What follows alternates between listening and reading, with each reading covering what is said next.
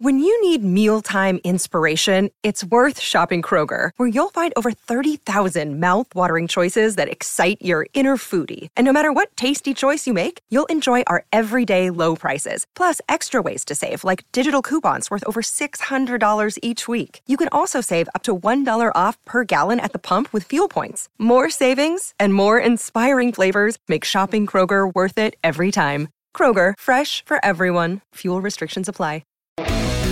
Hey guys, it's Albert. We got an awesome show for you this week. We've got takeaways coming out of Week seventeen. We've got an autopsy of the greatest dynasty of the modern era in the N F L. We've got Fabs with our DraftKings segment, and we've got all your questions in the six-pack. Let's go. All right, welcome in. We have just about made it. We are sixteen games away from completing the twenty twenty regular season. Week sixteen is in the books. Week seventeen is here. The N F L is right on the doorstep of their goal of playing two hundred fifty-six games in seventeen weeks. It's the Albert Breer Show. It's been weird. It's been wonky. It's been uneven. But again, the N F L has somehow made it here. Um, we've had strange circumstances in getting here. We had the Titans situation earlier in the year. We had, more recently, the Browns situation at the receiver position. We had Kendall Hinton, a guy who nobody had heard of maybe two, three days before kickoff, starting a game at quarterback for an N F L team. And because the N F L has been determined to forge forward, because the N F L has not moved games for competitive reasons, uh, because the N F L has been, I, I think, very... Like, like, like, I think a lot of people have put a lot of work into making this work and making sure that one case didn't turn into ten in each individual team. A lot of people deserve credit. They've made it here. Again, you know, has it been perfect? No. There have been a, a ton of really, really strange circumstances to get to the finish line, but we're right here at the finish line. And we got a great show coming for you this week. A couple of my favorite guys are coming in. We're going to have kind of a roundtable type uh, segment for our guest this week, talking about the fall of the greatest N F L dynasty of my lifetime, probably the greatest N F L dynasty of the modern era. We got Fabs in with our D F S stuff for Week seventeen. We're going to wrap up some fantasy loose ends, too, with most fantasy seasons um, being wrapped up now. And, of course, we're going to get to all your questions in the six-pack, but we'll start with the takeaways like we always do. And my first takeaway from Week sixteen, and I don't want it to be a recency thing because it was the second-to-last thing we saw in Week sixteen, but, man, Aaron Rodgers looks good. And, man, the Green Bay Packers look ready. And, man, that home field advantage looms large given the circumstances. Teams are going to have to go in there into a dark, cold, empty stadium and try to win a game against one of the greatest quarterbacks that we've ever seen. And so my first takeaway coming out of Week sixteen, I am on the verge of flipping my M V P vote, and I don't think I had any idea that this was coming. I, like, I can't tell you that when I did my midseason awards – that I thought that anyone but Patrick Mahomes should have a shot at M V P. But Aaron Rodgers has played so well over the last few weeks and at such a high level. Uh, you know, I think what we're seeing is kind of what Mark Murphy and the Packers envisioned happening if they hired a guy like Matt LaFleur with time and giving him time to put his system in, trying to convince people and sell people that it'll work, and then seeing where it could take everybody. And this is the system, again, the Shanahan system that so many teams want to run. Matt LaFleur is showing he can run it at a high level. He's showing that the patience was worth it. And like this is what we've seen other places, like in Atlanta when Kyle Shanahan got there, year one, some bumps, year two, Matt Ryan's M V P, the Falcons are in the Super Bowl. Sean McVay with the Rams, year one, they've got the training wheels on Jared Goff. Year two, they take him off, and Goff is leading the Rams into the Super Bowl.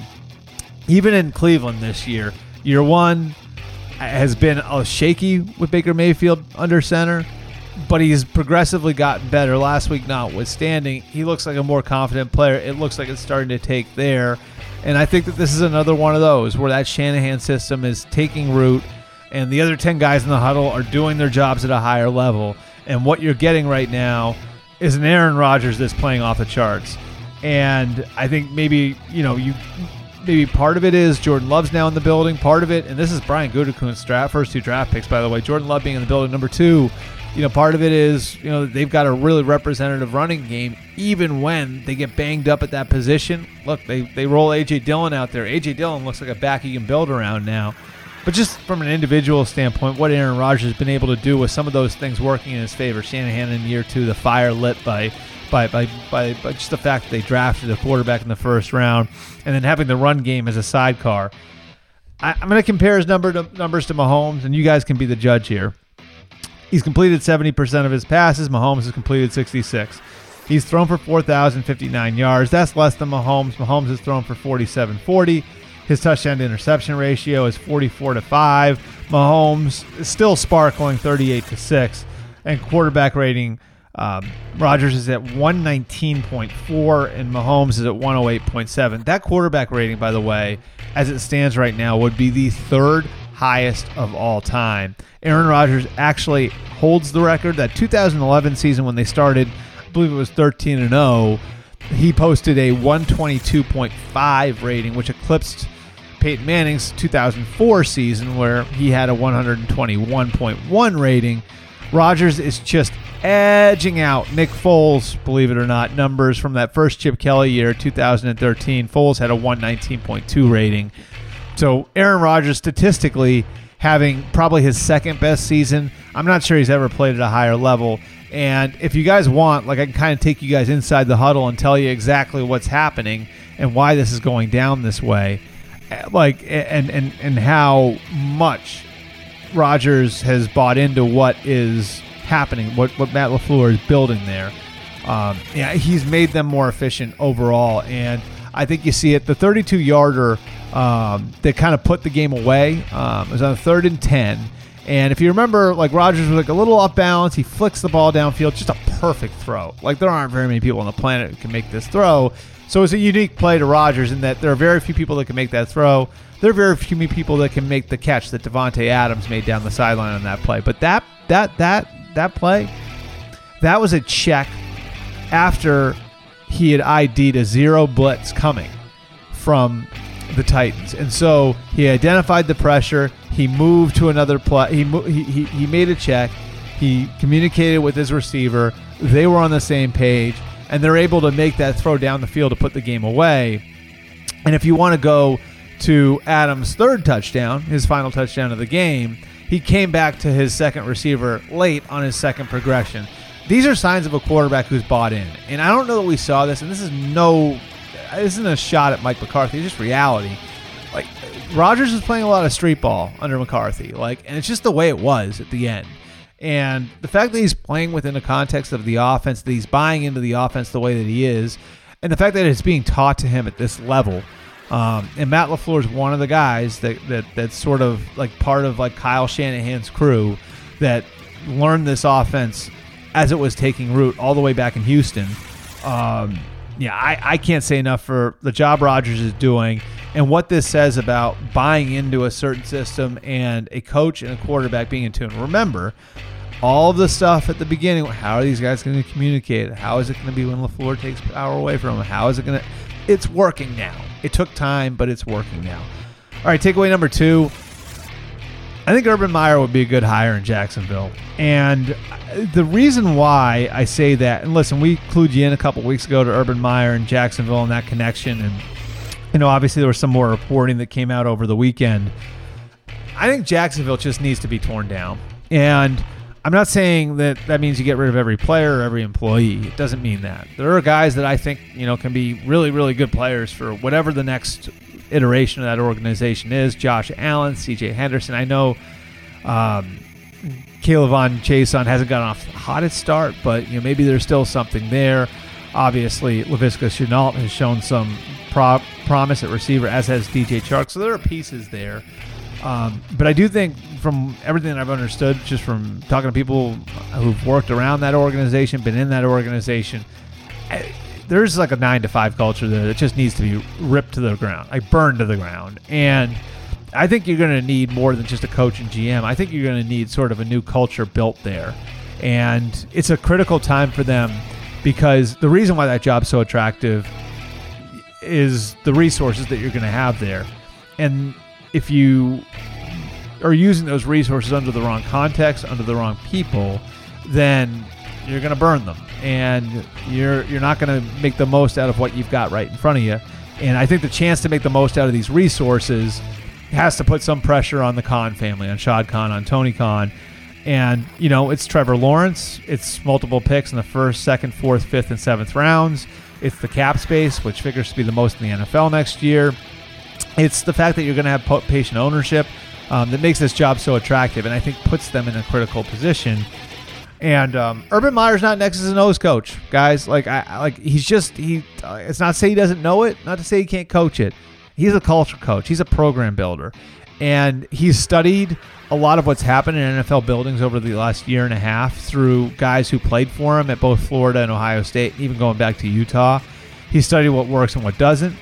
Um, and I think the first thing that he would do is he would attempt to build something that had a foundation beyond just which players they're picking, beyond just which staffers they have. Like he like would go in there and build, like his focus would be building a real foundation. And so I like the idea of Urban Meyer to Jacksonville. I think it would appeal to him on a certain level because I, I don't think that he's wild about what his legacy is in the state of Florida right now. I think he'd like to fix that. He won two national championships there.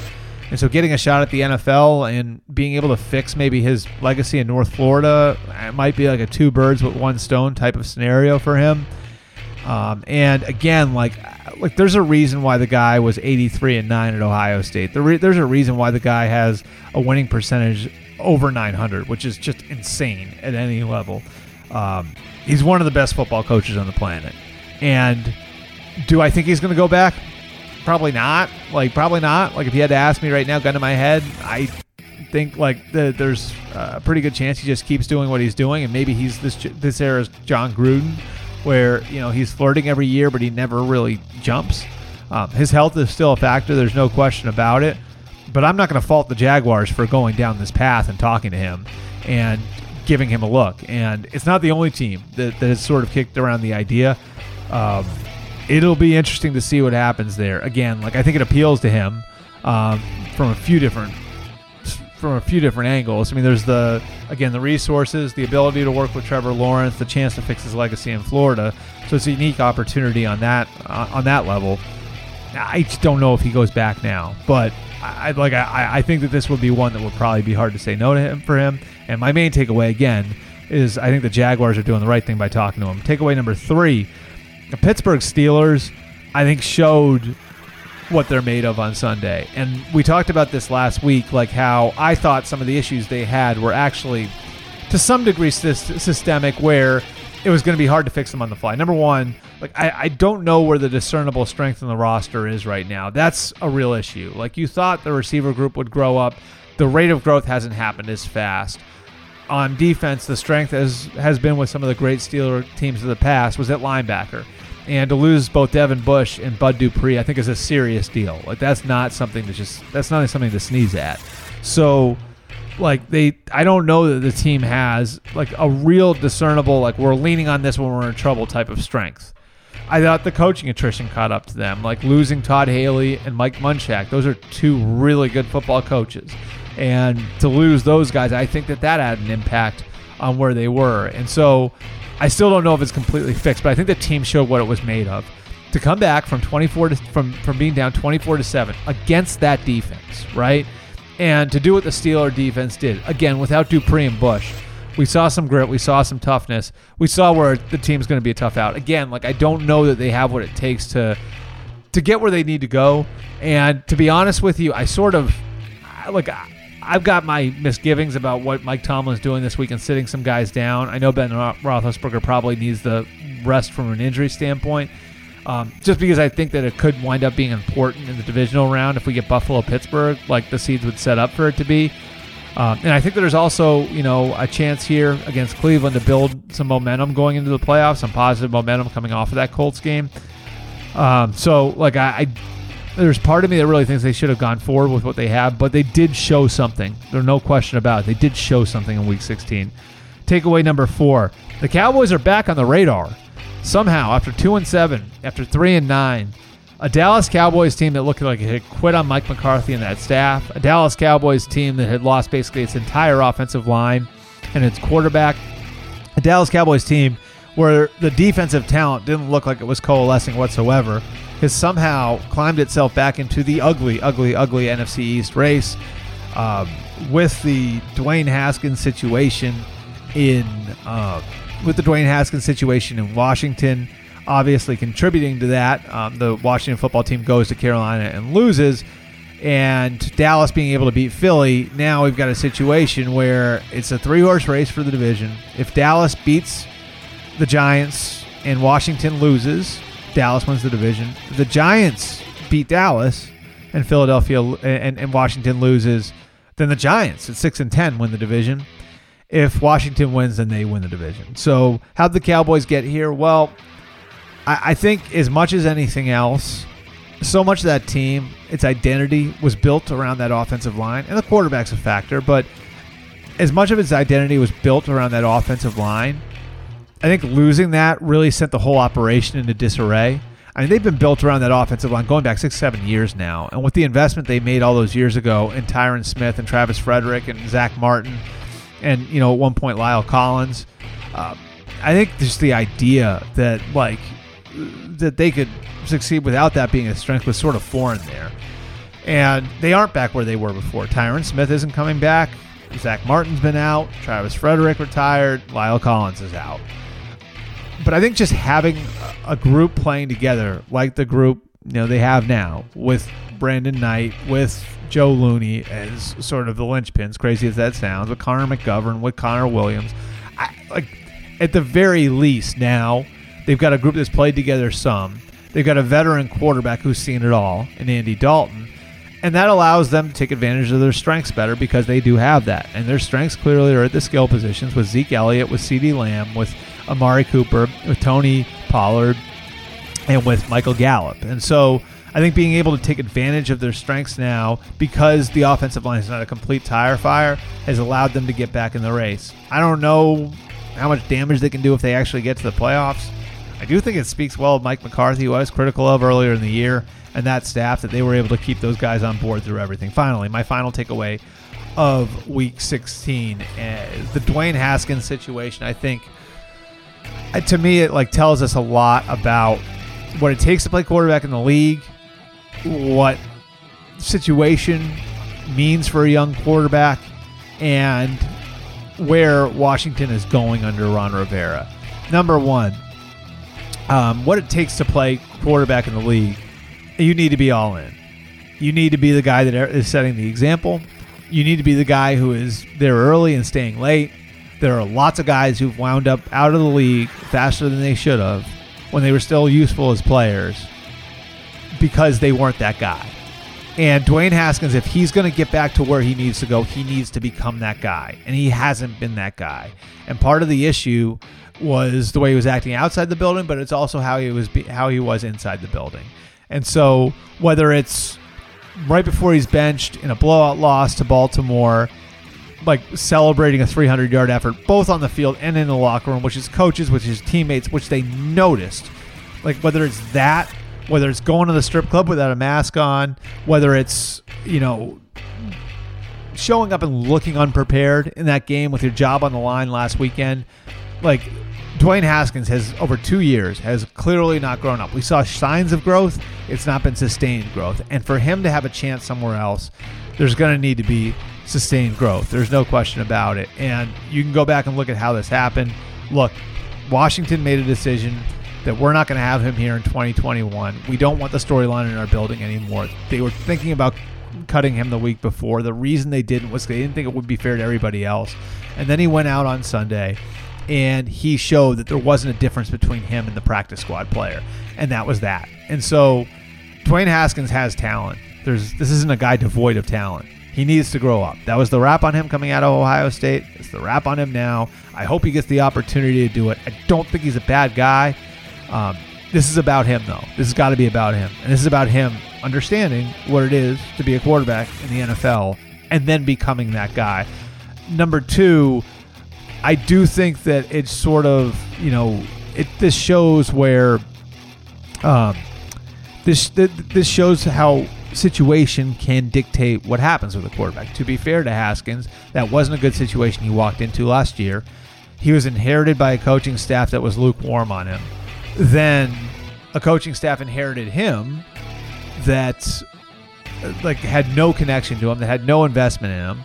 The organization was blowing up around him. There's the ownership issue. There's the change in team president. So now all of a sudden you get to a situation where like basically everybody's job's on the line, and you know, the team's playing well, and, you know, the, the team starts to play well, and you're not a part of it. You know, and I'm not excusing anything Haskins did, but you had bad circumstances, and now you're not strong enough to keep those circumstances from taking you down.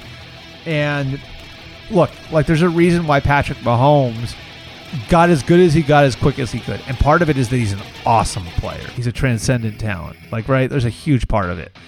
Um, but, you know, he walked into a situation where he's playing for Andy Reid. He's got Mitch Schwartz and Eric Fisher blocking for him. He's got Tyreek Hill and Sammy Watkins to throw to. He had early in his career Kareem Hunt behind him. He's got a first-round pick and Clyde Edwards-Helaire behind him now.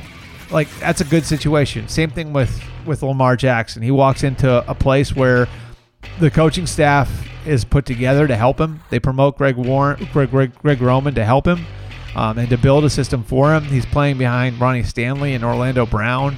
He's throwing to Hollywood Brown and Mark Andrews. He's got Mark Ingram behind him, J K. Dobbins this year. Situation and circumstance is such a huge part of whether or not quarterbacks make it. That's the overriding point. Carson Wentz is a great example too. Carson Wentz, when they had Doug Peterson and Frank Reich and John DeFilippo on the staff together, when Jason Peters and Lane Johnson were healthy, when, you know, he's throwing to Alshon Jeffrey and Zach Ertz and, you know, Brent Selleck at the height of their powers, like, he was great. When the situation wasn't as good around him, not as good.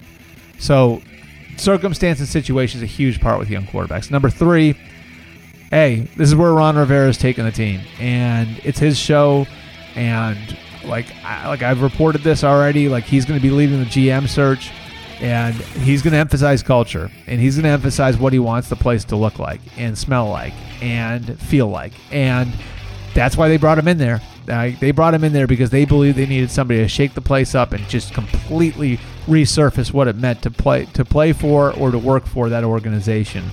And this is another sign of them going in that direction where there aren't any sacred cows.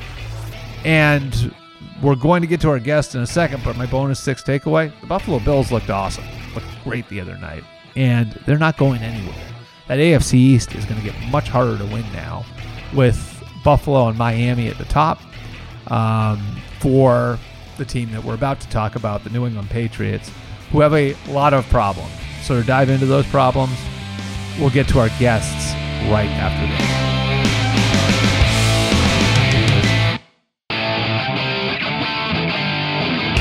All right, so based on everything that happened over the last couple of days, I, I wanted to bring in a couple of guys that I've, I've worked with a bunch and just kind of open things up a little bit here and talk about where like, the the one of the greatest dynasties in the history of sports, and certainly I think the greatest dynasty that we've seen in the new, new millennium in any sport has kind of come down and come back to earth over the last, I'd say, year and a half or so. So to do that, we're going to bring in two guys who played a bunch of years within that dynasty, who worked with people there, and who understand it, I think, about as well as anybody. And two guys that I've done a ton of work with on N B C Sports Boston over the last year and a half.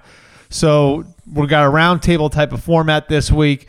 And as a part of that, we're bringing in former Patriots and Chiefs quarterback Matt Cassel. I don't. How many other teams is it, Matt? What, seven. Line? You know, just just a few. Lions, I mean, Vikings. Only seven. Right, right. Yeah, we uh, fourteen we had, years though. Yeah, we had uh, the Patriots, the Kansas City Chiefs, the Minnesota Vikings. Then I had a cup of coffee with the Buffalo Bills. Got traded to Dallas in the same season. Then I went to Tennessee Titans and finished my career with the Detroit Lions. That's right. And Ted, uh, Ted's only one team. I don't think I have got to go much That's further lucky. Than just sit. all I got. All I got to say is ex-Patriot linebacker Ted Johnson. Right. That's right, Bert. Ten years, man. That a boy. Right. Okay, so, all right, obviously you guys, you know, like everybody else, you're sitting there and you're watching that last night, and Um, I, I guess my first question for both you guys is like, watching that last night, did it take it to another level for you at all? Like, you know, and I think we all knew this wasn't their year. I think we all knew, um, and we knew going into last night that that the season was going to be over on January third, and that's a new spot for the Patriots. They haven't missed the playoffs since two thousand eight. Um, was, did, did anything that you guys saw on Monday night, um, Patriots-Bills, sort of take where New England is to a different level for you? I mean, it's kind of been ongoing throughout the course of the season. There's been ebbs and flows, right? They started the season strong, and then all of a sudden you you have the COVID-related issues, and then the, you got the Chiefs where Cam misses that game, and it kind of derailed them for a little bit. They come back, they lose to the Broncos. They get drummed by the 49ers, but then they had a stretch of games there where you thought, look, this team's kind of coming together, right? They played the Bills tough, lost twenty-four twenty-one, but then they go and beat the Jets, which they should beat the Jets. They beat the Ravens. They lose in a tight game to the Texans. Cardinals, they win. Chargers, they just absolutely demolish for a number of different reasons. But then they go on the skid where they hit the Rams, the Dolphins, and now the Bills. And I think it just was a culmination of things, right? And we talk about the inefficiencies or deficiencies, whatever you want to say, about the offensive side of the ball, and they continue to show up week in and week out. And if the margin for error was so small throughout the course of this season, considering all the stuff that we talked about from a from a offensive standpoint, look, they, they could run the ball, but that's about all they could do. They they had no concept of a pass game whatsoever.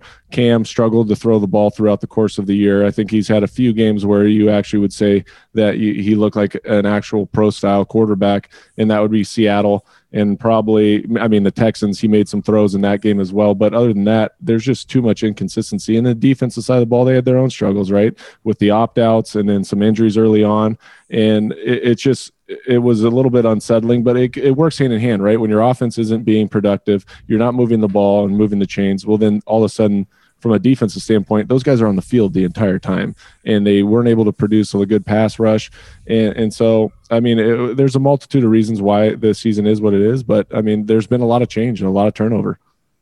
Yeah, Matt and uh, Bird, it's good to be on with you guys. You look, this, a lot of the problems you're seeing with the Patriots, though, you, you could have seen coming. Um, these are – I mean, the roster was a big, big question mark before the season even started, and I think let's just face it, it's for – I think the roster's been the, the main kind of storyline for the last couple of years. But with Tom here, clearly he covers a lot of the warts and, you know, a, a lot of the deficiencies that you have. And now that he's gone, it really exposes you to really how bad this roster uh, was and is. Um, there was issues with the, going into the last season at the tight end position, issues with the wide receiver uh, position uh, at the start of last year. It's still the same problems this year. Nothing has changed. Um, so, so you could really maybe have forecasted this happening when you really consider the loss of Tom, the, the change of the ecosystem, the tough, uh, the toughness of the schedule, um, and just really all the uncertainty around on Cam Newton. When you bring in a guy, you know, I don't care how good of a quarterback you are, um, Matt. You can tell me different. You know, when you come into a new system at the very end of the summer without O T As and without a truncated offseason, I think it's it's going to be very difficult, uh, and it's it's been a you know tractor pull all season long. The offense has been terrible all season long, but it's really I think the biggest disappointment of this season is really the performance of the defense and that front seven, because it showed early on it uh, it could be I think you know a, a pretty good front seven, um, and just this team uncharacteristically the last two years it's gotten worse as the season's gone on. And that is typically not how Bill Belichick's teams are. You typically, as you know, Matt, you get better as the season goes on. The last couple of years, though, the play and the execution gets has gotten worse um, as the season's gone on in two thousand nineteen and two thousand twenty for the Patriots. Yeah, it's really weird, right? Like, that is there an explanation for that, do you think? Like, I mean, we know what the roster is, right? Like, the roster is what it is. Like, is there an explanation why that? Because I, I, like... I think he said it with like I remember covering teams that you guys were on, and it'd be like like they always said like, like I think Bill would always say like you know what you are you know what your team is on Thanksgiving, right? Like right around yeah. Thanksgiving, like that, that's when you sort of learn where you're at. Like what is it like what does it say about where they are? Like is there an explanation for that? Like how they aren't like in that position where they're ascending, you know, going towards the end of the season. Yeah, you know, th- that's a t- tough question to uh, like answer just right off the bat, because I feel like this team has historically been outstanding in the later months of the season. Like you said, you understand who you are as a team. You have your identity. And when you're, when you have that identity, you're able to build around that and do what you do really well. And I think for, particularly for this team, they never really had that identity other than running the ball, right? And, and they, they had that aspect, but you can't become one-dimensional in this league. We all know that you have to be able to throw the ball, and you have to be able to throw the ball effectively to be successful in this league. This is a pass-happy league, and it's a pass-driven league, and you can run the ball well and have success doing it. And they showed that in the Super Bowl run in, what, two thousand eighteen, and what they did in the playoffs. At the end of the day, though, this team just – they had no balance on on the offensive side of the ball, and that is a serious issue. And they struggled in so many, many different capacities. And then, like you said, defensively, one week it's the pass game, like against Houston, or last last night against the Bills. And in the other other games, it was like against the Rams and the Dolphins. We couldn't stop the run, you know. Mm-hmm. And so you, it almost was like pick your poison. And the when the games that they lost, they lost really bad, and they weren't able to make adjustments. And that's what they've been so good at over the years, is their adjustments that they've made, not only in game but throughout the course of the season, to get better in certain areas. Well, maybe like what you're saying though, Matt, like about identity, right? Like maybe it's just that they don't have a discernible strength. Like, because you can't have that's an true. Identity if there's nothing you're really good at, right? Like, and I know that sounds exactly harsh, right. Yeah. But like, like isn't like, I mean, Ted, like, isn't like building an identity of, as a team about like figuring out what you're good at, right? Like, yeah. Your identity is going to tie to what you're good at. So if the roster is such a problem and you don't have like a discernible strength, that like doesn't it become like maybe maybe that's what it is? Like, it's just impossible to build an identity if there's nothing yeah. you're really like that good at. Yeah. Yeah, that's that's absolutely true. And I think Bill's tried to – you look, when you when you have lack of talent, what are, what are teams usually based uh, kind of build built on when you know, they're maybe devoid of, of talent? Good special teams, strong defense, and, you know, uh, an offense that, you know, uh, won't, won't turn the ball over. Okay, you know what? The Patriots aren't good at doing those basic things, right? I mean, they're – their their defense is, is you know, it's – there's the strength of this team – was always it was going to be their running game and their secondary. Well, the, the running game has been hit or miss all season long. It's been too inconsistent. And the secondary is negated. Its strength is being negated by the fact that you have a front seven that isn't that good. So really, you know, those secondary guys are left out to dry. So you don't really know how good the secondary is because the front seven doesn't do a lot of its job in, in applying, uh, applying pressure. But you're absolutely right. There isn't anything that this team does really that well. Um, and, and, and that's, that's the shocking thing about it, is usually Bill, even though he's, you know, devoid of talent, or he might, you know, have a lesser player at a certain position, he can always scheme for it, game plan. He can always kind of work around that. And nothing he's been doing this year, boys, is working. No scheme, no game planning, nothing. And that's gotta be the, like, just so maddening to Bill, is that, from a schematic standpoint, he doesn't even nothing he does. It seems to be working. Uh, is is is enable is nothing is working to overcome the the talent uh, deficiencies they have on this roster. Okay, so what you just said though, right? Like all of those problems, like the trump card had always been twelve, right? Like that had always right. been the trump card. Like in that, I like and I, this is where I want to get. I want to get to this with you, Matt, because you saw it. You were in a you, you know you were in the room with him for right. four years, like and I, and I I like. As I'm kind of like like organizing like how I'm thinking about this in my head, I think back to two thousand six, which you guys lost David Givens. Um, you thought you'd have Deion Branch, so that wasn't planned for, but you lose Deion Branch week one. And I just remember that, like, having covered that team day to day, like, I remember that being almost, like, I felt like that was one of Brady's best seasons because there was just a revolving door around him, right? And no there doubt. Were so many issues there. And obviously you guys, you know, shored those up the next year with Wes and Randy and all those guys. So, like, like this is a long way of getting to the question, which is, like, how did Brady make up for all those different issues? Like, when you guys did have problems in different areas, how, what, like, what was it about Tom that made him so good at, like, just kind of like, I guess, like, for lack of a better way of putting it, being able to patch every hole? Right. And I think that Josh McDaniels deserves a lot of credit that year too, and what they were able to do, because really when we started the season, I think it was Rashe Codwell, Troy Brown, and who else was there? Doug starters? Gabriel. Uh, Doug Gabriel came in midway through the year, and then right. um, and then uh, Jabar Gaffney came in. I think it was week four from Houston, released him, and he came in and was a productive player for us. But you know what was amazing is how they manipulated the formations. They used a bunch of bunch stack formations to to you know help help get these guys open, help help create separation, and that's kind of how we lived in that. Now our offensive line was still strong. We still had um, Ben Watson, and we still had. Who am I blanking on his name Daniel, right now? Daniel Graham. Uh, Daniel Graham. We had Daniel Graham. We could still run the ball. So there was some balance still within this offense, but it wasn't like we were completely inept like they are in the pass game now. We could still spread people out. We could still create mismatches. We could still do that from a formational standpoint.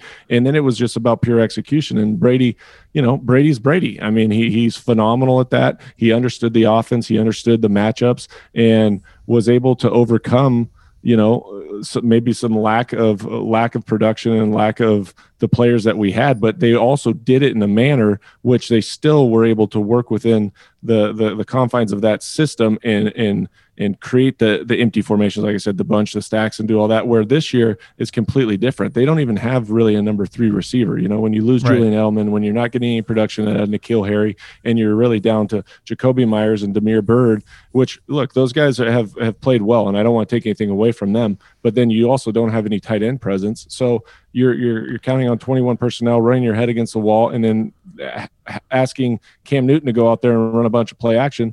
And like you said, we were talking about this earlier, right? And that was a great point I thought you brought up about being under center and throughout his entire career. Yeah. You know, it's a huge adjustment when you're in gun and you're used to running that run and shoot type offense, R P Os, and you live in gun and how you see the field and how you go through your reads versus being under center and having to go through a full progression with a seven step drop, work yourself up in the in the pocket and the comfort level that he really never had throughout the course of the year.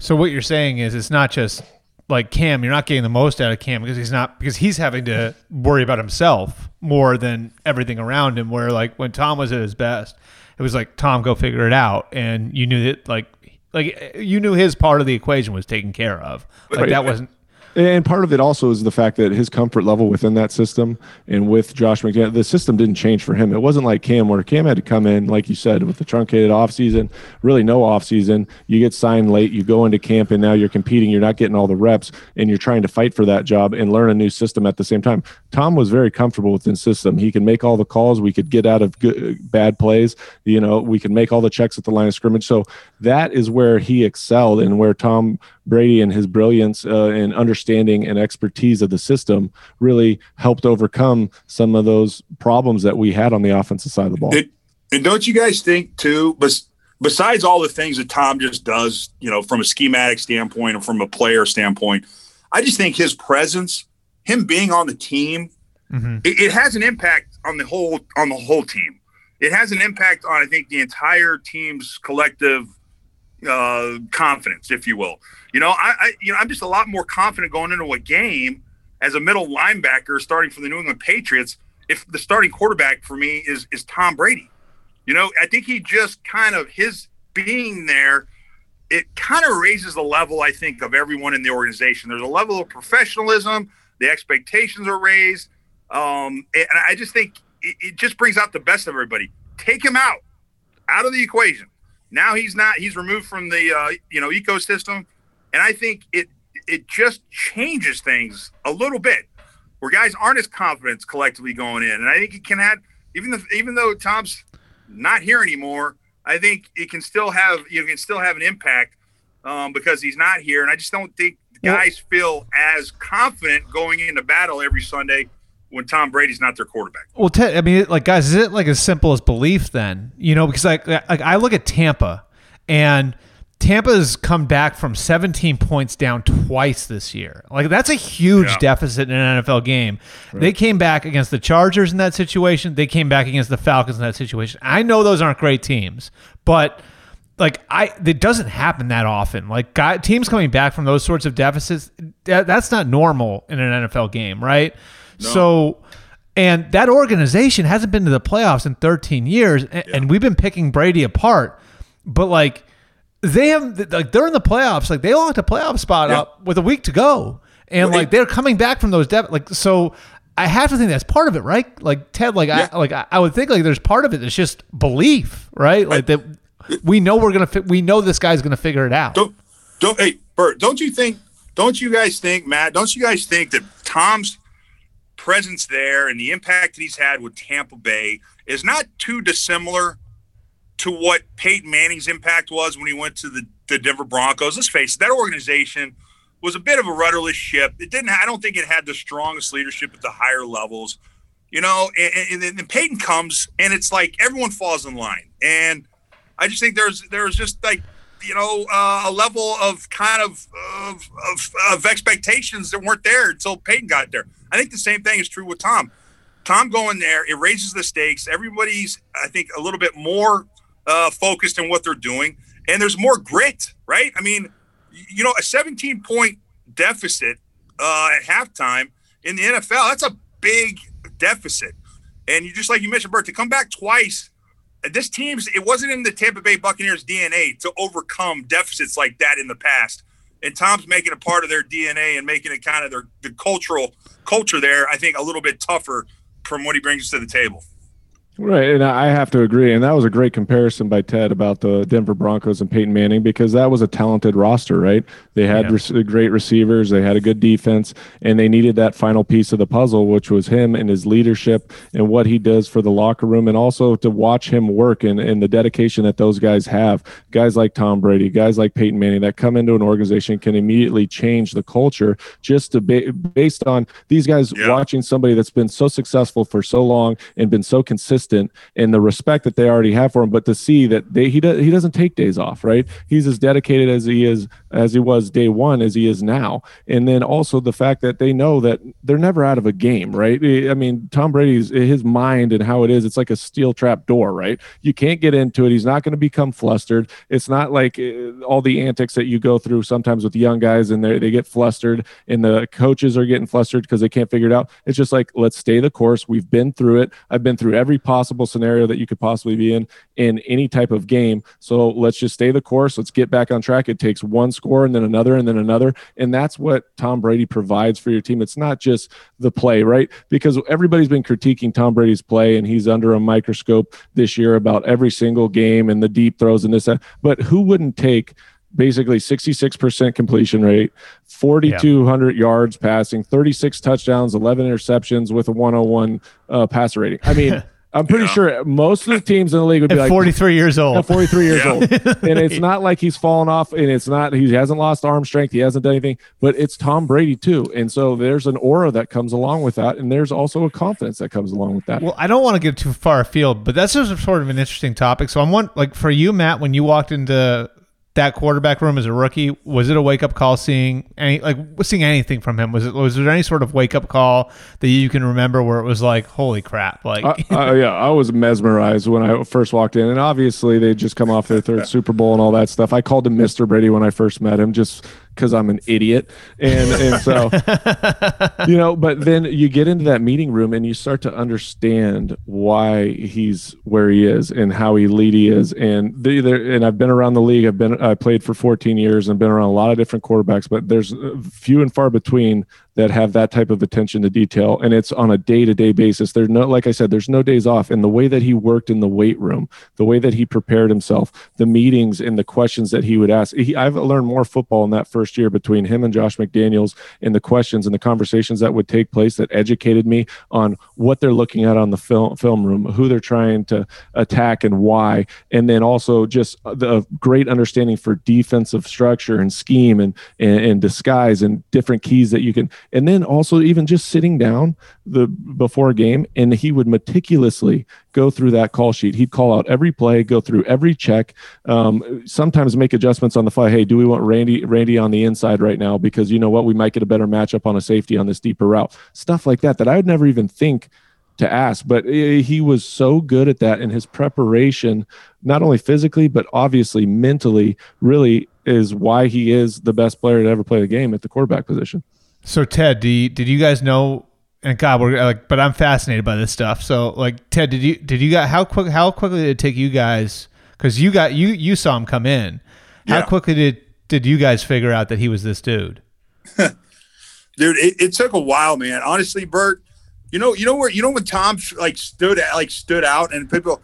I get asked, um, our, our old buddy John McClain down there uh, with the Houston Chronicle, yeah. when he asked me years ago, I, when it was the first time you noticed Tom Brady, you know, and he was going to be Tom Brady, I said, well, I, it was is the only the first time I really uh, kind of paid attention to Tom was when uh, my my wife at the time said to me, hey, you know, this, you're, you know, your backup quarterback, Tommy Brady, he's really cute. And I, I said, who? I didn't know, you know, I didn't really know who, who he was. I mean, Tom was the third string quarterback in two thousand, you know, and Drew Bledsoe was my guy. So like, so he was, uh, you know, he was this really handsome, cute uh, third string quarterback um, who, who had a youthful energy. Um, and, you know, we, we talk about things that stood out besides his good looks. It was his, his youthful energy, almost this kind of, you know, uh, enthusiasm that was harkens back to like your high school days. You didn't see that in the N F L, but also I think where his genius is in the things that you don't, they don't jump out at you. It's the way he runs the two minute drill. You know, he'd always have, you know, the ones versus ones, twos versus twos. And you know what, more times than not, it was the twos and the offense for it was led by Tom Brady that would march down the field, you know, boom, boom, boom, boom, boom, and get us in for a score. And that's kind of where Tom's genius was. It was managing games, getting in and out of the right calls, uh, knowing how to, you know, play with the clock running down, knowing the different situations and executing and pressure points. That was his true genius. Uh, and that's kind of, you didn't really see that at the beginning. It was something that over time, it became more and more clear why he was so good. Okay, so then let's swing that back to the, the larger topic here. Do you think that pulling that out of the program, and we've heard, so I, I've heard forever how like Tom enables so many things there, right? Like for lack of a better way of putting it, his willingness to, to allow a coach to motherfuck him in front of everybody enables yeah. those coaches to treat everybody that way. His willingness to work certain hours puts pressure yeah. on everybody else to work that way. His willingness to take less money has yes. kind of affected the way that the Patriots can negotiate with players. Bert, so, yeah. Th- therein lies the rub. That's the Patriot way. That's he the is the pa- he the is the Patriot thing. way. He is the Patriot way. He is the Patriot way, Bert. yeah. Tom Brady, what you just described is why it all worked. Just because of that, because the best player on the team, he didn't get uh, market value contracts. He wasn't treated any any different. He was held to the same standards as the last guy on the bench. And so it all fell in place. It's kind of what they, a lot of people compare, like they talk about those San Antonio uh, Spurs teams with Popovich that, you know, Pop was just as hard on Manu Ginobili and Tony Parker, uh, you know, and Tim Duncan as he was the last guy. So everyone fell in line. If those guys were being treated as, as tough as the guy, last guys on the end of the bench, then everyone fell in line. And that's kind of the same type of thing you had here with New England and Tom Brady. So, Matt, if you pull it out then, if you pull that out, it becomes harder to sell it, right? Like if you pull like the guy who represents everything, because it's one thing for like a guy to tell you what to do, right? It's another thing for you to look over and see your teammate doing it.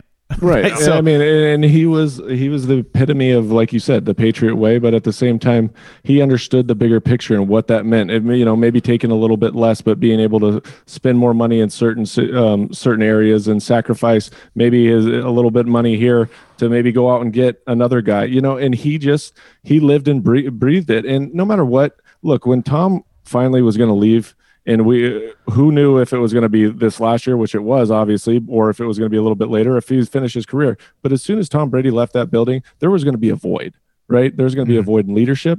There's going to be a void in culture. There was going to be a void in his excellence on the field, the standard, the expectation level that everybody set. And, and we knew it always. I mean, you were looking at greatness every time I walked in that building and went to a meeting and watched how he'd communicate with those receivers. And he wouldn't commu- communicate with everybody differently. Welker, he'd M F and get after it because he knew that that would bring the best out of him. Mm-hmm. Randy Moss, he'd have private conversations. He'd sit next to him in his locker and be like, hey, bud, this is what I'm thinking. Da, da, da. And it would be more of an open conversation. You know what I mean? He was an incredible leader. He understood people. He understood how to communicate with individuals, but also at the same time, he led by example.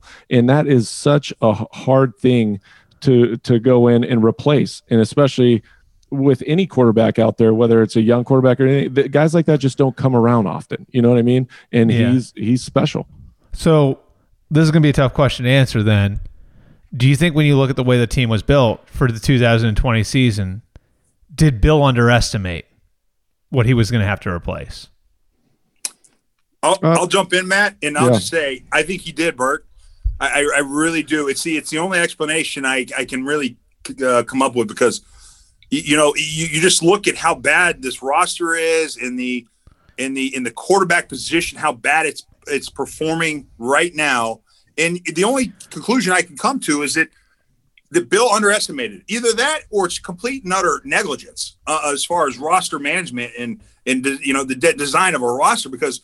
You know, he he I think clearly thought he could pick up Cam Newton late in the process and throw it out there, and it, you know, his coaching and his schemes, and, you know, it was going to be uh, enough. That's the only thing I can, I can think of, is that he underestimated, um, I think, his, his influence. I think he underestimated maybe how good the other teams in the division were going to be. Maybe he didn't think Buffalo was going to be as good this year, or Miami, um, you know, um, and, and I think he, he thought he could win games doing it like a lot of the way we did in two thousand one when this whole thing got started, which was on situationally good defense, not turning the ball off over on offense, being balanced, and, and good special teams. And so um, it's a different game in two thousand twenty, and he, I think he clearly underestimated um, the talent on his roster and uh, in his his coaching abilities and schemes and game planning and scouting. Um, was not, he thought it was going to be enough, and it clearly wasn't this year.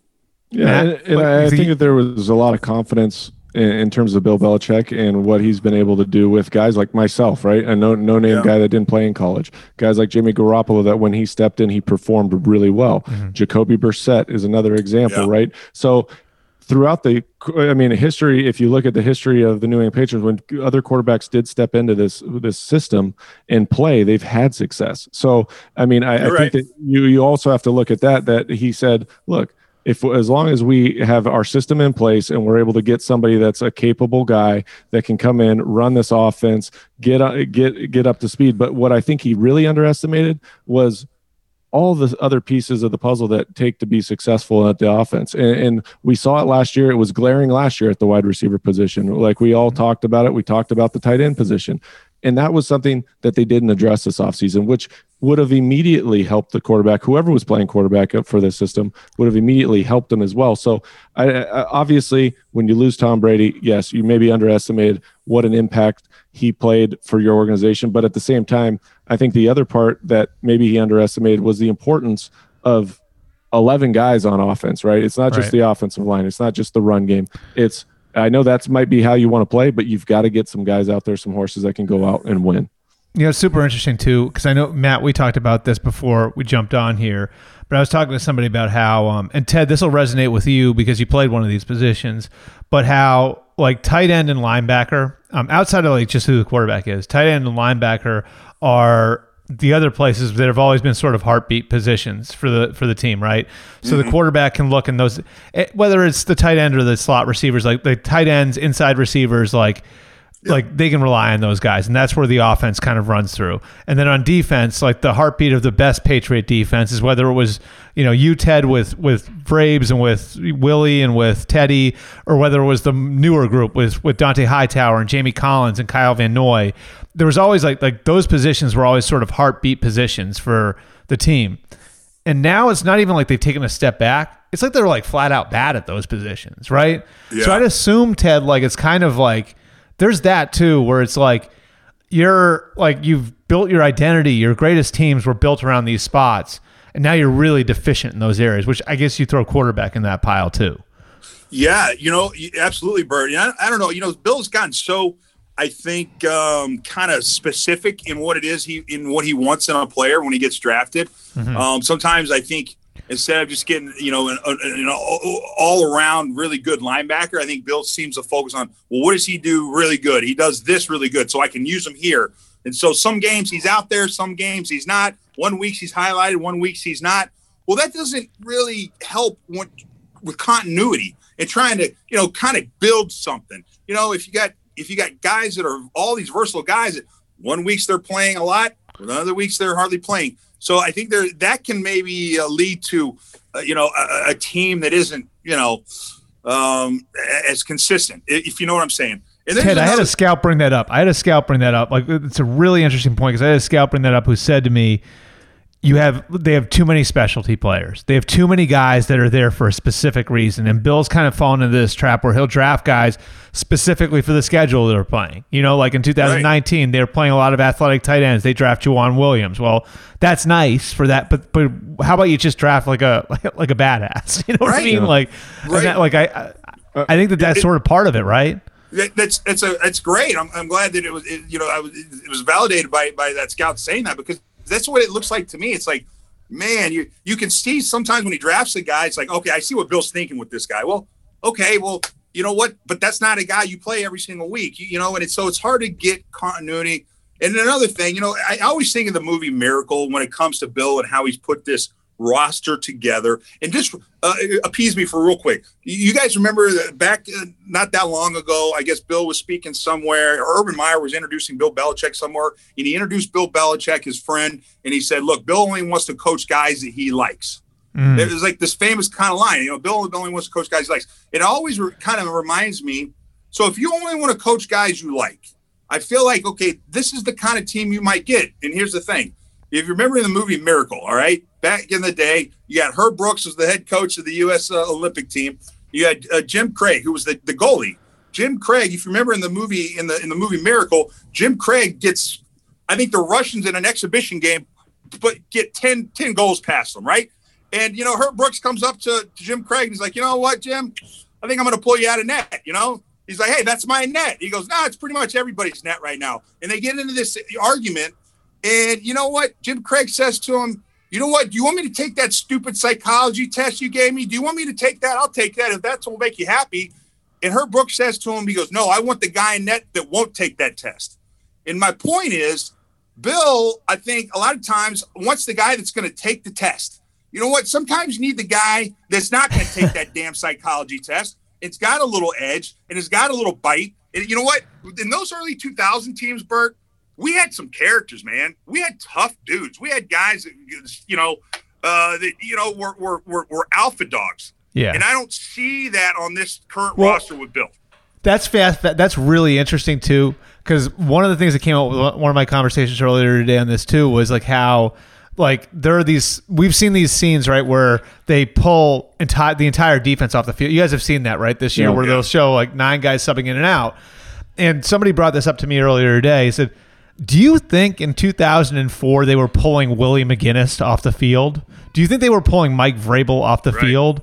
Like right. for your teams, Matt, were they pulling I mean, Wes off the field situationally? you know yeah, what I mean? I mean like, that's what I'm saying. When, even when I first got there, right? The, yeah. the, the defense was a three four structure. You had Vince Wilfork. You had R- Richard Seymour, Willie McGinnis, Vrabel. Roosevelt Colvin was really the guy that was more of the rotational guy. Teddy Bruschi, Ty Warren, these guys. I mean, and there was a clear-cut – those guys were going to be playing. They're going to be on the field. Now, they're going to have your sub packages and stuff like that. But you knew what you're coming up against when you face the New England Patriots. Now, look, those are a lot of first rounders because they were bad for a bunch of years, right? And you can't yeah. get that anymore. But at the same time, there is a, a, an identity in that defense, and you understood, like, this is a veteran group, and they got a bunch of hard-nosed dudes that are going to come out and kick your ass week in and week out. And right now, like you said, you, you guys are point, making some really good points about, like, the identity of this defense, the specialty guys versus guys that are every down – down and distance players that are going to be out there throughout the duration of a game versus being substituted in and out. Like, you just need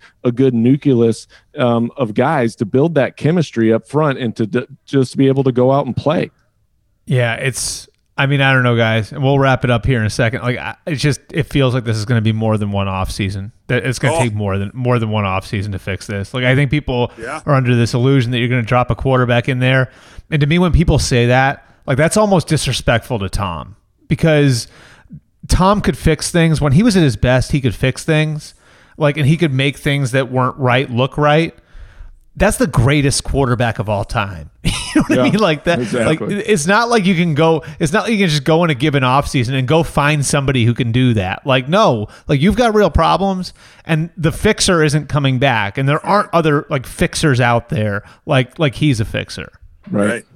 Right. And so that's so I'm fascinated to see how Bill, because let's face it, a lot of the decisions that Bill Belichick has made this year suggest to you that he did not think that the quarterback position and getting one in here and having a good quarterback uh, play or having a quarterback play at a high level, I think was going to, was, was something he really needed. I think he thought he could still win, um, kind of, you know, slapping it out there.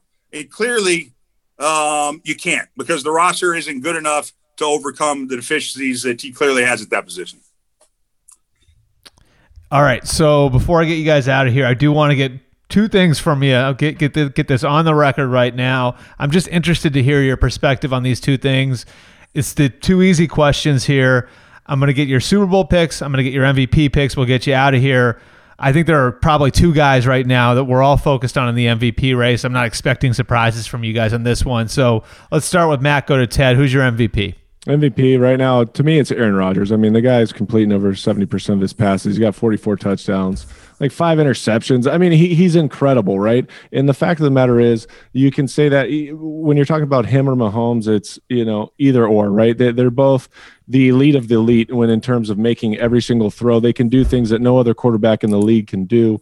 They, the, the vision, the the ability to see things, anticipate, all that stuff, great. But Aaron Rodgers, the way that he's played for this team, and I also say this, if you compare the two rosters, right, between Mahomes and um, Aaron Rodgers, you look at, look, he has De- Devontae Adams, but then it's Alan Lazard. It's Marquez Valdez-Scantley. It's a guy named Robert Tonyan that used to be a, a, a quarterback that has had incredible production this year. Mm-hmm. But then you look at, you know, Mahomes, Travis Kelce, Tyreek Hill, McCole yeah. Hardman, Sammy Watkins. I mean, it's an all-star. It's a, all, all those guys could be a Pro Bowlers every single year, right? And so the the way that Aaron Rodgers does and how he plays the game and how he sees the game, I just think this year in particular, I mean, he's playing great, great football, and and I would have him be our M V P. All right, yeah. Ted, where are you at on this? It, it, I mean, Aaron Rodgers, come on, guys. He he's I've never seen Aaron Rodgers so at peace with himself. Like, he looks like he's having fun this year, right? I mean, mm-hmm. you heard that maybe he's got a, a lot of his personal, you know, issues kind of uh, squared away. He just seems to be more at peace with himself and who he is as just a person than he's ever been. And I think that's showing in the quality of play, man. So to me, it's Aaron Rodgers.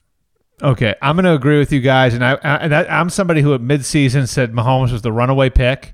And I believed it at the time. And I said it was going to take a lot to get me off of that. And Aaron Rodgers has given us a lot. And I think so much of it is the year two and that Shanahan style offense. We've seen guys make this jump.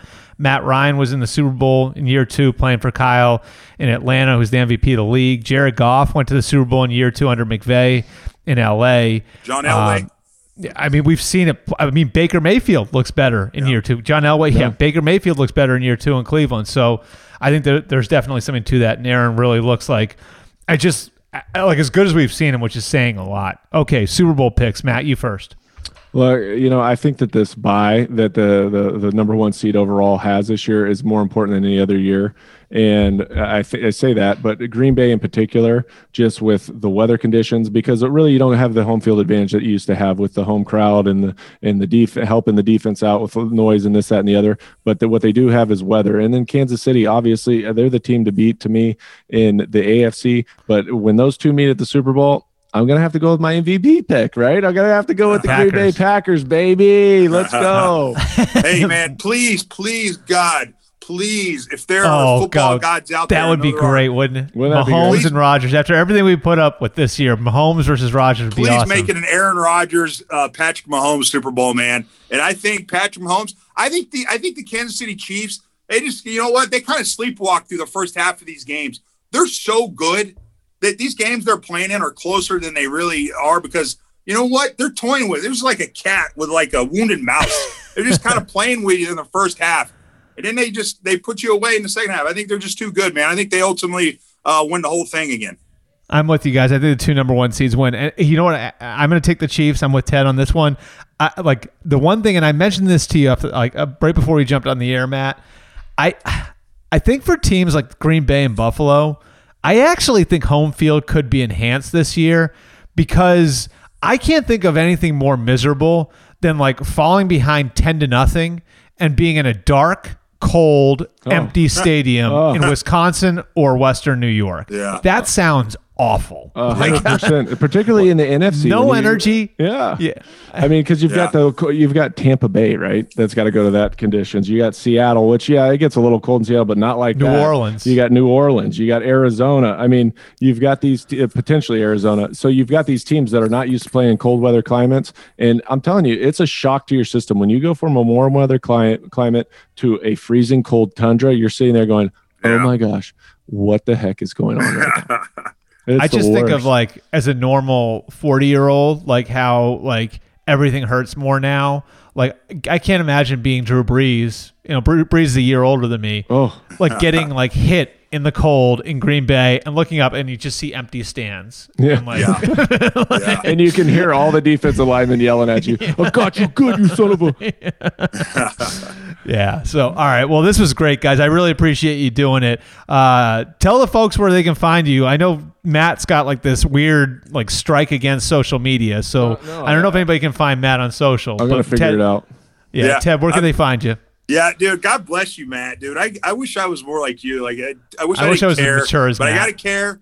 But so you can, if uh, you can find me at, at Teddy J Radio on Twitter. That's the best place to find me, at Teddy J Radio on Twitter. Oh look, I do have a Twitter handle. Mine's at Castle Matthew sixteen. Boom. Atta there boy. You go. How about that? There it is. There it I've is. Got two and followers. And Matt's also Matt. Matt Matt's a, Matt, I think. You can also find, find Matt on N F L Network and E S P N now, is my understanding. No, no, no. I did a little N F L Network today. It was a blast. So, yeah. But that's about. Uh, I didn't do any E S P N. They, they they've got a tight tight network over there. They really they don't deviate from that plan much. All right, Matt. That they're Matt Cassel. They're Ted Johnson, ex-Patriots. My buddies on N B C Sports Boston. Guys, really appreciate you doing this. Absolutely, bud. You're the best. All right, boys. My pleasure. All right, well, big thanks to Ted and Matt. That was a lot of fun. We're going to jump into our DraftKings segment for Week seventeen. That's right, it is Week seventeen. And to do it, like we always do, we're going to turn to our buddy Michael Fabiano of S I dot com, the original author of the Stardom Situm column. Been doing that for twenty years.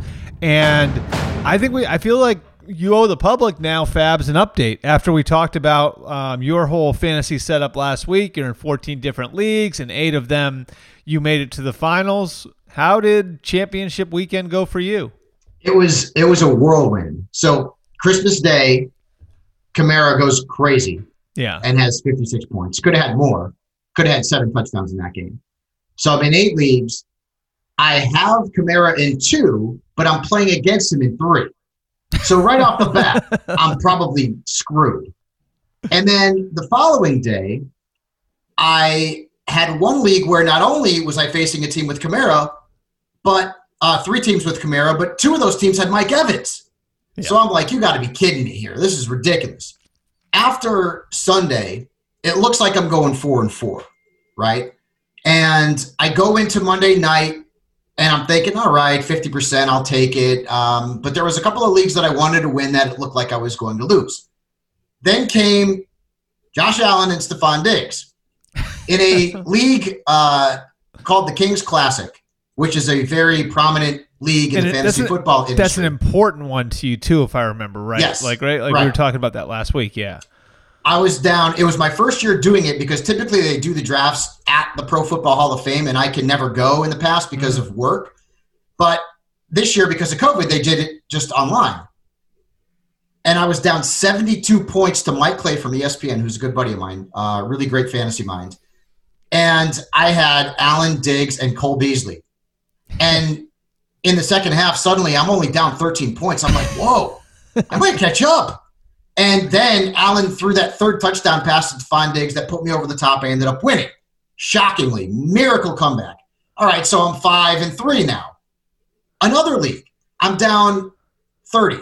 Yep. My opponent, uh, Doc Roto, had Zach Moss, and I had Stephon Diggs. When Moss scores the touchdown early, I'm like, ah, that's that's it.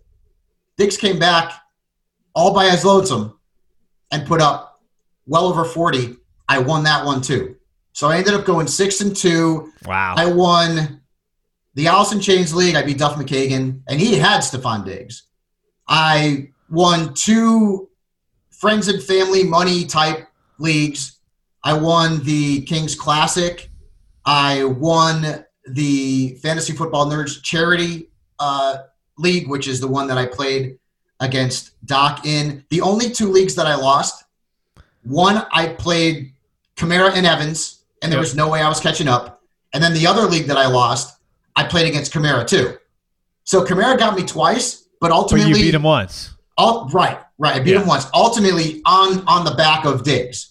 Because I had in the league where I beat Kamara, I had Evans and Diggs on my roster. So I know it's confusing because I have so many. So overall, six and two, it's probably the most championships I've ever won in a single season because I played in fourteen, uh, fourteen leagues this year. No, normally I don't play in that many. I'll play in maybe like eight to ten. This year I played in more.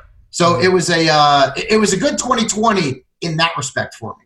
There you go. Well, there's a silver lining for you, and and what's been a weird twenty twenty for everybody. I, like I, I like the one thing that I sort of like, and I couldn't get this out of my head. I actually put the call out for some stories, and I have some stories in the bank, like from some people that I just when I reached out, I sort of crowdsourced this on Twitter mm. on Saturday. But I just sort of like thought about the idea, like what would it have been like to have Brady and you're going against Kamara, and Kamara scores that six touchdown at the end, right? They play him almost all the way to the end of the game. Mm-hmm. Brady looks like he's on track to like match like what Kamara did statistically, and he gets yanked at halftime. I know, like right, like or even like somebody who was in that situation maybe on Monday where I, like the Bills looked like they could have named their score against the Patriots, right? Right. Like that, it ended up thirty-eight to nine. That could that thing could have been fifty-nine to nine, right? Mm-hmm. So like, what if you're Like, in, like, say you're down like two or three points and Allen's your quarterback and they pull Josh and put Matt Barkley in, man, that would suck. You know yeah, what I mean? Like, I know. Because that's like not your, that, that's not like a skill thing. That's right. Just like, it's the end of the year. They're looking to get him some rest. So it's just, I mean, so many of these things are so, it's just like a dice roll. You know what I mean? That's what I was, I was worried about that in the, in the Bills game because they were boat racing the Patriots, and I'm thinking, damn it, they're going to put Barkley in at some point, and I'm not going to be able to catch up. But then they had that aggressive drive where they just kept throwing the football, ultimately ended up in a, in a third Diggs touchdown, and I'm like, you know what? Sean McDermott's making a point here. He's putting the Patriots to bed. Yeah. He's saying, hey, you guys were really good, great, for two decades. It's our turn now. And so that I will – I'll tell you this. I'm a diehard Cowboys fan. I would gladly wear a Stephon Diggs or Josh Allen jersey after what they did uh, this this past week. And actually, another league that I won was the Busted Open yeah. Fantasy Football League, which was with a bunch of wrestlers. And just a real quick shout-out to Jonathan Huber, who uh, unfortunately was in the league but passed away um, yeah. a few days ago. I don't know if you saw it. Uh, mm-hmm. Former W W E superstar. He was in A E W. He was in the Busted Open Fantasy Football League. Uh, we lost him too soon at, at forty-one. Um, so uh, dedicating that title to uh, to the memory of Jonathan. But, yeah, Diggs and Josh Allen are on the uh, on the uh, Christmas card lists of many a fantasy manager after uh, the miracle they pulled off on Monday night. No question, no question. Just a kind of like a weird, a very weird weekend. Lots of scoring, too. Like lots of big offensive yeah. performances. And think so, about it, too. You know what you mentioned with Brady? The same yeah. thing happened with Fournette. Because Fournette yeah. had a big first half, and then he didn't do anything in the second half because he barely played. But I think that Bruce Arians has a fantasy football team with Mike Evans on it because he played Mike Evans to the very end. Yep. To the very – he didn't need to be out there. They could have put out, you know, Tyler Johnson and Scotty wow. Miller and, and Cameron Brayton, whoever else. B A mixing it up. He played Evans the-, the whole game, Albert. B A maybe mixing it up on the down low in the fantasy you, man, scene. I don't know. Yeah, it was crazy. All right, we'll, we'll, we'll jump into it now. We're going to flip it around a little bit. Obviously, the calendar dictates this, but um, because you know now we're moving closer to the playoffs, most teams, fa- people's fantasy leagues are done. We're going to get to you if you still have a fantasy league going on here in a second, but we're going to start this week with our DraftKings D F S segment. Obviously, this is going to go through the playoffs, so we'll keep having Fabs on to talk about this stuff. And so, Fabs, for Week seventeen, your D F S bargains and fades. And, of course, this is a complicated weekend on that front, right? Very complicated because you're going to see a lot of names that typically wouldn't be anywhere near fantasy lineups actually having legitimacy this week. So, uh, we'll start off at quarterback with the bargains and Kirk Cousins against the Lions. We know that Dalvin Cook's not going to play. I would assume Kirk Cousins is going to play a full game against Detroit, and they got boat raced by the Bucs last week. He's only at six thousand three hundred dollars. Phillip Rivers in a must-win game against the Jags at six thousand dollars, and then Derek Carr uh, against Denver's uh, up and down defense at fifty-seven hundred dollars. At running back, three names that typically would not be anywhere near a starting lineup. But Darrell Williams against the Chargers. I don't think Le'Veon Bell's going to play much this week, if at all. He didn't play much last week. I mean, he burned a lot of people last week. forty-eight hundred dollars. Malcolm Brown looks like he's going to be the top guy there for the Rams with Darrell Henderson on injured reserve and Cam Akers dealing with the high ankle. Uh, Brown's at forty-three hundred dollars. And then Ty Johnson, who now looks like he's going to be the main back for the Jets this week. LaMichael Pirine got put on the COVID list, and Frank Gore's not playing, and that's a forty-three hundred dollars cost. So that's pretty good. At wide receiver, assuming Matthew Stafford plays, which I'm not sure if he will or not, I like Marvin Jones at fifty-one hundred dollars. T. Higgins is a targets machine. I like him against the Ravens and their banged-up secondary at five thousand dollars. And another name that typically is not on the fantasy radar, Richie James against the Seahawks. At thirty-one hundred dollars, the Niners have down Deebo Samuel and Brandon Ayuk. So there's going to be a lot of targets out there. I guess George Kittle's probably going to see about twelve. But Richie James could be the top wide receiver there. Kendrick Bourne also in the mix. At tight end, Irv Smith Junior at thirty-nine hundred dollars. Evan Ingram against my Cowboys at thirty-seven hundred dollars. He owns the Cowboys. And then Hayden Hurst, assuming there's no Julio, right, uh, against the Buccaneers at thirty-seven hundred dollars as well. Okay, so now we will touch on your stardom, sit-em for this week. Obviously, a little bit of a different scenario. Most fantasy leagues wrap up in week sixteen for obvious reasons, but mm-hmm. there are some stragglers out there, right, Fabs? Yeah. So... Yeah. We are going to give you a stardom sit-em for week seventeen. Fabs, what you got? So at quarterback to start, Ryan Tannehill is a great play, a great play this week. The matchup's tremendous against the Texans. They just gave up almost twenty-four to Brandon Allen, for crying out loud, and the Titans need that game. Uh, I mentioned Kirk Cousins, Phillip Rivers. Justin Herbert's a good play. Uh, he's been a great play all season long. Tom Brady, great matchup. And Bruce Arians is saying they're going to play a win. I mean, that doesn't mean that they're not going to play to win with Blaine Gabbert. I'm not sure because the Buccaneers might rest some of these starters, so keep tabs on the status uh, of, of the Buccaneers starters here in the next couple of days and see if Bruce Arians comes out and says anything more about that. At running back, Jonathan Taylor's a great play. David Montgomery's been a league winner. David Johnson was tremendous in fantasy championship week. DeAndre Swift's got a great matchup against the Vikings, and I mentioned Malcolm Brown uh, in a matchup against the Cardinals. Well, he'll be the feature back for a very banged-up Rams offense. At wide receiver, Brandon Cooks and Corey Davis in the same game, both stardoms. Uh, Hollywood Brown against the Bengals, I like him this week. Marvin Jones, I mentioned as well. I still think you can start Deontay Johnson even with Mason Rudolph under center, but he's more of a flex this week. I mean, somebody's got to catch the football for the Steelers. It's, I'm shocked that Ben Roethlisberger's not playing. Uh, at tight end, Mike Gesicki's a great play against Buffalo. I mentioned Evan Ingram. Robert Tonyan wasn't great last week. I keep the faith against the Bears. Uh, also like Jared Cook this week against the Panthers as a sort of low-end tight end one. Quarterbacks to sit. Kyler Murray. I'm not sure if he's playing. If he does play, I sit him in fantasy. The Rams' defense has been nasty good against quarterbacks, and Kyler's at less than one hundred percent.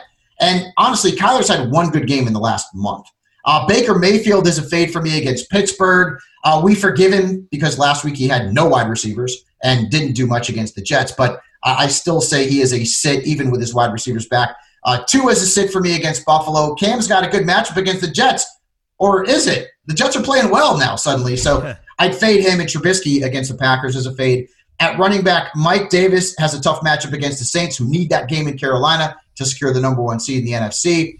Kenyon Drake's a bad play against the Rams. He's a flex at best. Giovanni Bernard against the Ravens. Uh, Le'Veon Bell and Devin Singletary both sit-ems for me at wide receiver. Tyler Lockett's been a sit-em for like a month for me straight, and he's going to continue to be that against the Niners. I'd sit all my Rams wide receivers. Maybe Robert Woods is a three or a flex because there's nobody else. But even if Cooper Kupp plays this week, he's on the COVID list right now, not playing him with John Wolford under center. Uh, D J Chark, Juju Smith-Schuster, Chase Claypool, all risks for me this week. And at tight end, uh, Austin Hooper, Jimmy Graham, don't chase the points, Zach Ertz, and Tyler Higbee. And one thing that we want to get out there too, Albert, the Chiefs, and this is why you don't play in week seventeen, the Chiefs are going to rest everybody. I don't know if they're going to start the game and, and maybe play a couple of series or just not play at all. You can't play Mahomes this week. You can't play Le'Veon this week, although he was bad last week. You can't play Tyreek. You can't play Kelsey. You can't play the Chiefs' defense. They're, this is why you don't play in week seventeen. It, it's been better. There were times in the past before the N F L altered the schedule late in the season where week sixteen was even kind of risky. Right. Remember, oh, like Peyton really Manning and the Colts would always day, yeah. Peyton Manning and the Colts would always lock up the number one seed and like yeah. not play in Week sixteen. Now it's more of the Week seventeen issue, but you can't play any Chiefs this week unless you know they're the backup. So like you know Mecole Hardman or I, I don't even think Sammy Watkins is going to play. He's banged up, uh, or maybe you know again Darrell Williams could be on the waiver or on the wire uh, in a league, and maybe even Darwin Thompson. Who knows? I mean, it could be anybody for the Chiefs. Yeah, yeah, it's uh, it's crazy to think about that. Like, yeah, like when they altered the schedule and they started to stack the division games, I like that. It's worked to some degree. I mean, I do remember that. Like, there was there were years where the Colts were they'd be like thirteen and zero and everything's locked up, and it's like I, I think one year like they may have sat their guys for the last two weeks and then yeah, backfired. I, that, that sounds lost their, that, I, I remember a time when there were some fantasy folks out there thinking maybe we got to go to a Week fifteen championship because. And I, I remember it happened with the Colts. I remember one year it happened with the Eagles. I mean, it would happen every single season for at least a couple of teams that had already clinched everything in Week sixteen. I mean, they take their foot off the uh, off the gas pedal. No question. No question. What does Week seventeen look like for you? I am doing the same, uh, just a little bit less. Stardom and Cinema is okay. on S I dot com. It's an abbreviated version. Everything else is kind of the same. I'm doing player rankings this week. Uh, still continuing to do my radio show on SiriusXM five days a week, um, uh, eight a.m., uh, excuse me, eight p.m. Eastern, and still be doing the Sunday show. This will be my last Sunday show on SiriusXM. And then after that, there's a lot of playoff content. It's not nearly as, as mm-hmm. crazy as it is for us in the regular season, but there's still plenty of D F S and playoff games out there too. So uh, still plenty of work to do. And then, you know, we've got what Senior Bowl and the Combine and all that kind of stuff. Oh, yeah. After the oh. Super Bowl is over, you know, That's it funny. Cause it's funny because like people say that to me. They're like, "Oh yeah, like you're gonna get a chance to kick your feet back." It's like no, like the Combine's like two weeks after the Super Bowl, right. And there's enough to do in between one and the other where it's just like my time off is in June and July. Right, exactly. I mean? like, right, exactly. Yeah. Because after you got after the Combine, then you're looking at free agency coming up, yeah, and then you've got the schedule release, and then stuff, you've got yeah. draft. Uh, I mean, you know, yeah, it's, they they've yeah they've done a good job of taking all of our free time away. No question about That's it. True. um, all right, be sure to check out Fabs on SiriusXM and everywhere else, of course, at S I dot com. Uh, Fabs, always appreciate it. Happy New Year to you and your family. You too, my friend. Take care. Happy New Year. All right, thanks to Fabs. Thanks again to, to Matt and Ted. Fantastic show this week. We'll wrap it up with the six-pack. You guys know how this works. Every Tuesday, usually Wednesday this week, I put the call out for questions on Twitter. Um, I pick a bunch for the mailbag. I pick a bunch for the video mailbag. You guys can check those things out on the website. And I pick six here for the podcast. That means if I pick yours, I hit like. I give you a, that little heart emoji on the Twitter machine, and you get an answer here on the podcast. Question number one comes from Spurs. That's at Spurs zero six seven eight. What do people around the league think of Jack Easterby, the Texans head coach G M job? I think teams are, are, are coaches, scouts are leery of Jack Easterby and the setup down in Houston. And I think that's seen as a place that's a little bit of a mess right now. And I think the biggest question that needs to be answered is who is really making that decision? Who has the owner's ear? Is it the search firm, Korn Ferry, led by Jed Hughes, or is it Jack Easterby? And is Jack Easterby in self-preservation mode at this point? That's why it's messy, because there, I think, are different people pulling at the owner right now, and the owner's going to have to make a clear-headed decision on what to do. In fact, one of those people that, that has the owner's ear is Deshaun Watson, which could be a little bit of a tell in the way that this could go. Deshaun Watson has talked to Patrick Mahomes about this, and my understanding is Patrick Mahomes has put in a strong recommendation for his own offensive coordinator, Eric Bieniemy. In addition to that, a strong connection for Jed Hughes is John Dorsey. He's known him for a long time. He's close with him. John Dorsey, of course, the ex-Browns and Chiefs general manager, was together with Bieniemy in Kansas City. So I've heard that pairing bandied about a little bit, where you hear, could John Dorsey go in there as the G M with Eric Bieniemy as the head coach? If you did that, would Jack Easterby still be around? Would that mean that the search firm had won the power struggle? If Jack Easterby is making this decision, where does he go? Does he go back to that Patriot tree? Maybe try to get somebody even like a Gerard Mayo in there? there's a lot of unanswered questions on the way all this is going to work. So it's going to be an interesting one to follow over the next couple of weeks. And speaking of guys that are sort of hovering over searches, our next question comes from Jason Kralik. That's at Krolik. I guess that would be how you pronounce your name, right? If you're doing the phonetic version as your handle. So Jason Kralik, who are the leading candidates for the Lions G M and Lions head coach job. Thanks. Uh, Jason, the reason why I thought there was a nice transition there from Easterby is because there's somebody hovering over that search too, and that's Chris Spielman, the great former linebacker, um, the uh, like former Lions legend, um, coming back into the organization. I think for scouts and for coaches who are on the level where they'd be considered for those jobs, there is a level of concern. Okay, what's his job going to be going forward? What's Chris Spielman's job going to be going forward? Let me answer that for you here. My understanding is Chris Spielman's job is going to be to sort of set the culture in the organization. Part of the issue they've had there is the organization is split football to business. The football people are out in the suburbs. The business people are downtown at the stadium. And that's led to sort of a disconnect and sort of, I guess, a like different par- pieces of the organization sort of working on different time.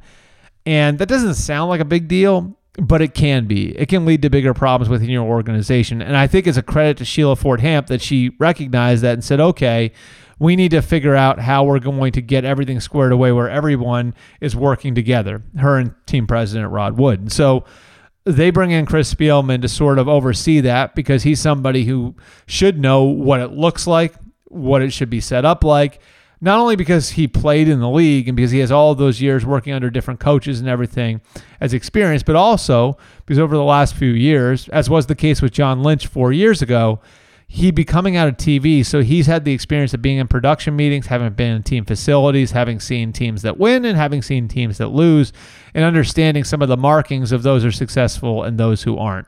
So those are, I think that's the whole backdrop to the situation there is how comfortable are you with Chris Spielman and what sort of influence is Chris Spielman going to have over the process? I think the one concern people have is that Chris Spielman aspires to be more than that and could carry a heavier stick in the organization. And if he has the year of ownership, that could be problematic. I don't like, I, I'm, I think you got to give Chris a chance with this. I think he's a good guy. I think it'll be interesting to see the way that this goes.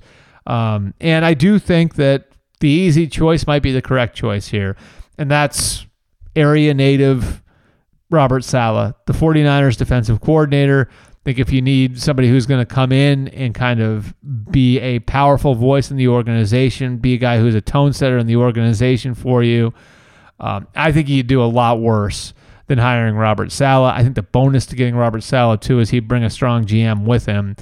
I think, you know, if Saleh got the job, the person to watch would be Colts assistant G M Ed Dodds, who's an absolute ninja when it comes to player evaluation, and I think would be really good for that one. Question number three from Anthony, that's at A two Low eleven.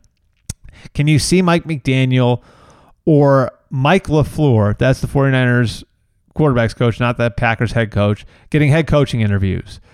I can see them getting head coaching interviews. I don't think it happens for either guy at this point. I do think Mike McDaniels become McDaniel becomes a guy to watch if Saleh gets a job. I think that's the guy Robert Saleh would pro, would try to bring with him wherever he goes. And that's an interesting one because Mike McDaniel is the one guy, if you look at Kyle Shanahan's history, going all the way back to Houston, if you look at Kyle Shanahan's history, he's the one guy he's brought everywhere with him. He's integral into putting together the run game that's been the fuel for that offense for so many years, going all the way back to Mike Shanahan in Denver. And so I think Mike McDaniel's a really interesting one. I, you know, Mike LaFleur's got the passing game coordinator title there. I think if Mike McDaniel were to leave, it would lead to Mike LaFleur maybe having a little bit more influence in San Francisco, and I think it would set both guys up to be candidates down the line for head coaching jobs. So I like where both those guys are, and I think Robert Saleh getting a job somewhere else could help both of them in different ways.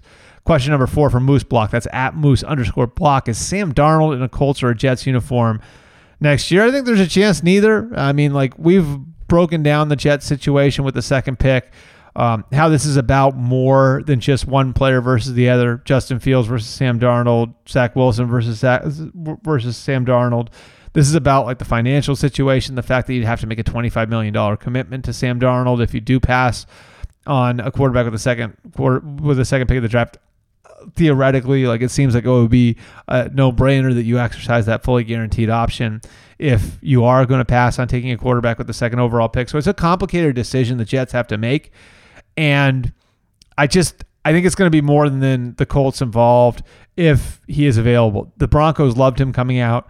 I think the Niners would kick the tires on him. I do think that there's, you know, I think there's some love for Sam Darnold in the Niners building.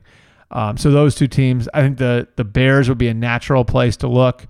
Pittsburgh, you know, they could be looking for life after Ben. You know, would it be worth it to them to flip a late first round pick to go get Sam Darnold and put him in places as the successor to Ben? I think it could make some sense. So I do think that there's going to be a good market for Sam Darnold if he becomes available. So I don't think it's just Jets or Colts. Complicated decision for the Jets, though. Question number five from Matt Ramus. That's at Matt Ramus, our buddy. Which of the number five, six, or seven seeded teams do you think have the best chance of making it to the conference title game? Give me in the A F C the Baltimore Ravens. Um, I just think they've got a chance, the way they've played the last few weeks, to sort of get some redemption for what's happened the last couple of years in the playoffs. And I like having a battle-tested coaching staff the way that they do. Um, John Harbaugh, Wink Martindale, Greg Roman. I think there are a lot of guys to trust in that coaching staff, and it wouldn't surprise me to see them knock off one of the division winners. Like if they were playing, you know, Pittsburgh, or they were playing, I mean, Buffalo would be a tougher nut to crack maybe, but I but wouldn't even rule that out. You know, but Pittsburgh, if they're playing Pittsburgh in the first round, um, if they're playing, you know, Tennessee or Indy in the first round, I absolutely can see them winning that. And then you get to the to, to the divisional round, and you know who knows what can happen then. So absolutely, I think the Ravens would be the team in the A F C. In the N F C, give me the Buccaneers. I just like I, it's so many years of watching Tom Brady play. It's so many years of watching Tom Brady play, seeing him in those situations, seeing you know how like just how. much confidence, belief he brings to teams. Uh, like I, and we talked about it with Matt, we talked about it with Ted, like just having that belief, uh, like I could see the Buccaneers advancing a couple rounds in the playoffs. Absolutely. And our final question, question six for the week. This is from Shedrick Carter at Shedrick Carter two. With a week left in the season, how likely is Raheem Morris to get the Falcons job? The team needs a total reset and bring in somebody with fresh ideas. Shedrick, my my my guess would be that's going to be up to the general manager. I think the Falcons are likely to be the first team to pull a trigger on a general manager. I think their plan is to hire a general manager first. Some of the names you've heard, Rick Smith's name's been out there. Jerry Reese would be another experienced name I would expect to be in the mix. Terry Fontenot, I, I think, you know, right now, if I had to gamble on someone getting that job, it would be Terry Fontenot, the Saints assistant general manager. Champ Kelly is another name to watch. Um, you know, I, it's, I, it's there, there's a lot of, I, you know, Brad Holmes would be another name to watch from the Rams. I, I think that they're pretty far along in their process. And I think once they get it going next week with some of the guys who are with playoff teams, I think we could see it wrap up relatively quickly. And then I think you move on to the coaching decision. And again, I think that that G M, that new G M, is going to have some sort of say in whoever the head coach is. Appreciate you guys coming out. This was a fantastic show. I had so much fun doing the stuff with Matt and Ted. Thanks to Fabs, too. We'll keep it going with him over the next uh, few weeks, even though the fantasy season's done for most people. And we want to include you in the show, which is why we do the six-pack, um, which is why we do what we do, um, asking for feedback every single week. We want your feedback. We value your feedback. We can use your feedback. You can leave us a rating and review on iTunes. That really helps out. But you can also get to me on my social channels, at Albert Breer on Twitter, at Albert underscore Breer on Instagram, at Albert R. Breer on Facebook. And remember to listen to all the M M Q B shows. We got the Monday morning show and the gambling show. That's in the M M Q B podcast feed. We've got Jenny and Connor's show, the Weekside podcast feed, and of course my feed, the Albert Breer show. And you know where to find all of us too. Spotify, TuneIn, Stitcher, Google Play, Apple Podcasts, wherever you guys get your shows, we're there. And we'll be back next week with all of your coaching news, with the playoffs, all that stuff. We're going to have it for you right here, same time next week. We'll see you guys then.